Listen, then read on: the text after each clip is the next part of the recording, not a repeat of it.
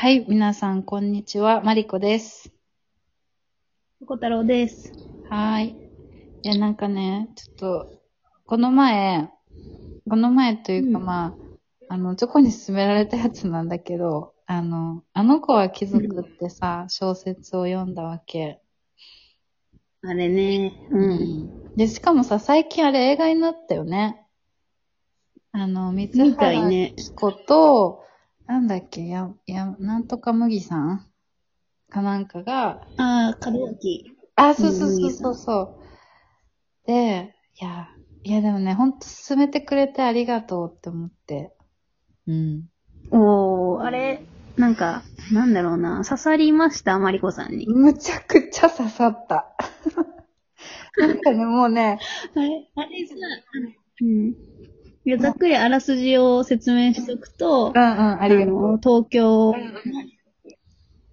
あの、いいとこのお嬢さんである花子が、まあ、えっと、に26歳 ?27 歳とかで、そろそろ結婚したいってし思って、まあ、婚活をして、うん。さらにいいとこのお坊ちゃんの高青年である、青青山雄一郎だっけなんだっけ、でもなんかで、なんかそんな、一応はついてた。結局、結婚することになったんだけど、うん。その、雄一郎は、えっ、と、時子、あった時、ごめん、全然嘘だ。えっ、とね、ミキだ、ミキ。ミキっていう地方出身で結構バリバリじ自立して働いてきたっていう、ちょっとイケてる女と、うん、あ、まあ、同じ友達として仲良くしてて、まあ、それ、その三人が、こう、なんか結構違う階層で生きてるんだけど、混じり合って、うんちょっといろいろあるみたいな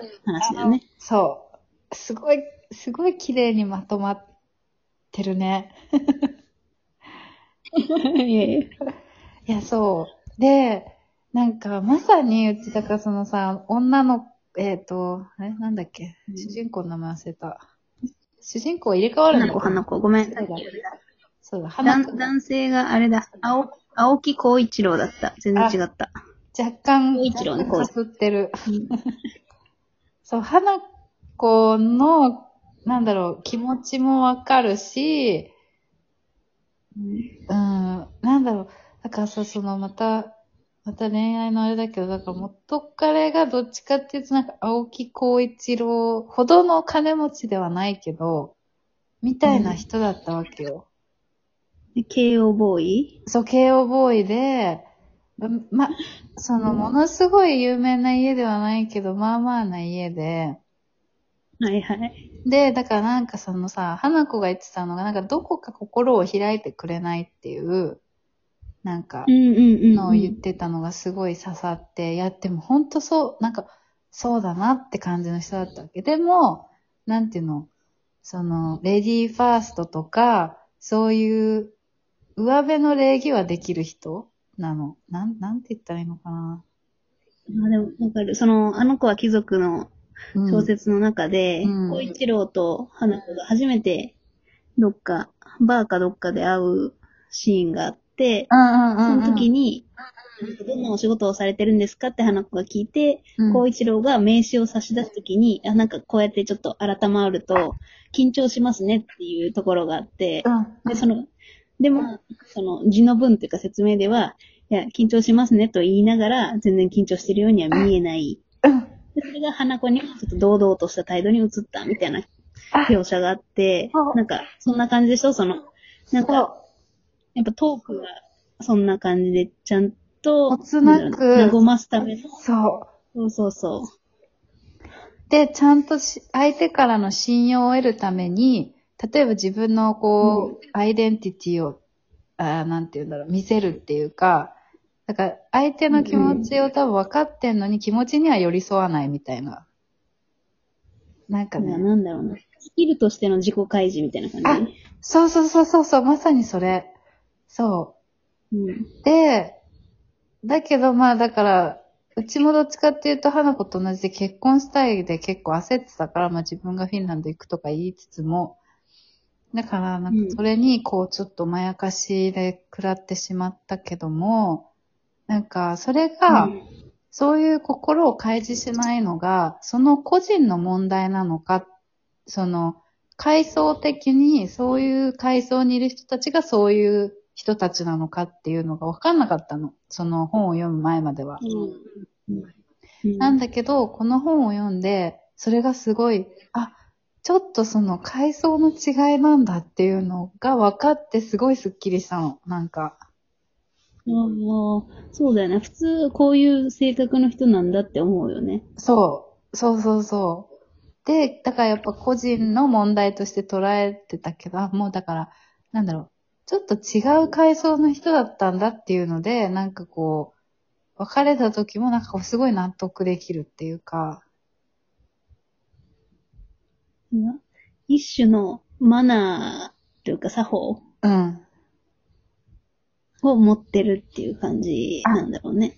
そうそうそうそう。なんかこう、人との付き合いにおいても、だからその作法の中に多分、うーん、寄り添いすぎないっていう作法も入ってるのかなってちょっと思った。うんっていうか、寄り添うという概念がないのか、ちょっともうね、そこら辺まで行くとわからなくなるんだけど、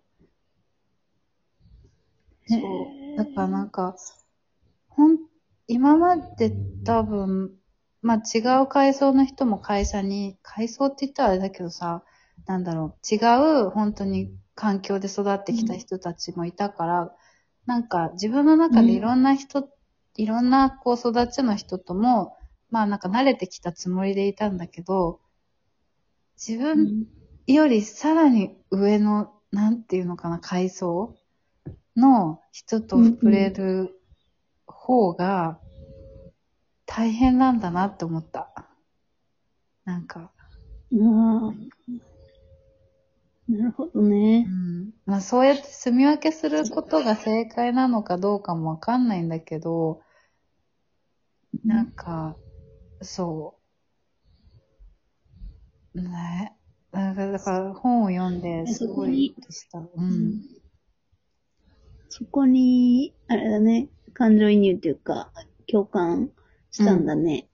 そう。なんか進めつつも、マリコにおすすめしつつも、うん。なんか、こう、マリコ自身は、なんだろうな、バリバリの東京っ子でもないし、あそうそうそう。地方出身でもないじゃん。うん。だから、あの、ダブルヒロインである花子の立場とも、ミキの立場とも違う。で、私自身は、まあ、あの、地方出身で、うん。こう、中身、人物的にはミキとは違うんだけど、うんうん。やっぱなんか、かちょっと肩入れしたくなるところがミキにあって、っなるほどね。ていうところで、そう、感情移入したから、なんかマリコはどこに引っかかるんだろうなと思ってたら、そこ。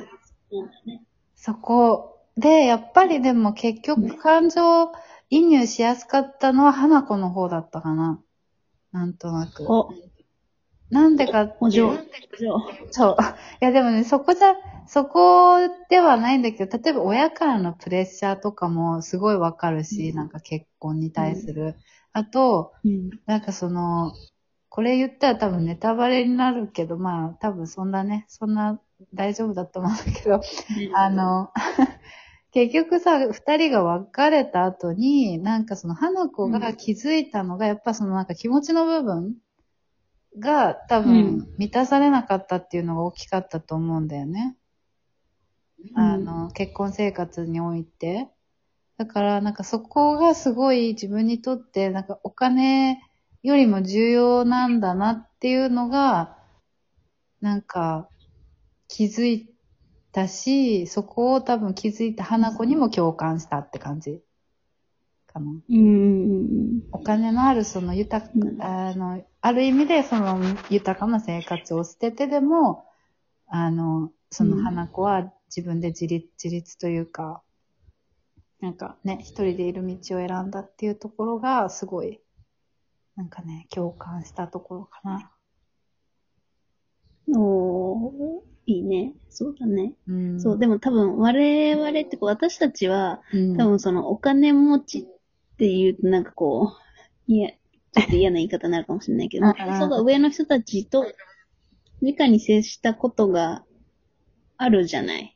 まあそうね。めっちゃ上じゃないけど、割と上の方みたいな。あるあるあるある。めっちゃこう、わかるみたいに思うところが結構あって、うんうん。で、なんかね、なんかインタビュー記事かなんかどっかのネットの書評だったかな、なんか、うんうん。結構、あの、こんな世界ありえないみたいな書かれてるのを見て、え？うん。で、でも知ってる人からしたら、いやうんめっちゃあるわかるみたいないや、描写がいっぱいあって、で実際あの作者の山内まりこさんはめっちゃ取材をしたらしあそうなんだ。くて、うんうん。そう、なんか、そういう層とちょっとでも接したことがあったら、わ、本当にいるんだよな、わかるみたいになるよね、この小説。いや、めっちゃなる。あの、ホテルでお正月を過ごすってやつとかも、あとその家族の集まりみたいなのが、なんだろうね。こうなんか、もはや会食かみたいな感じの描かれ方をしてたけど、いやでも本当そうなんだってうんみたいな。なんか、そうなんだよね、うんそそういうね、帝国ホテルでとか、あ違う、ホテル、え、ニューオークラかうん。確か書かれてたのはニューオークラで、みたいなさ。う。最初帝国ホテルだった。でもホテルの名前とかいっぱい出てくんだよね。そう。そうでで、、学生時代の同級生、女友達と会うのも、うん。なんかグランドハイアットの、あ、あそう。の、アフタヌーン予約しといたよ、みたいなね。そうそうそうそうそう。そうなのよ。だからそう。はい語り足りないね、これ。いや、語り足りないよ。ちょっとナンバー2に行こうか。はい、行きましょう。はい。じゃあ次回へ続く。続く。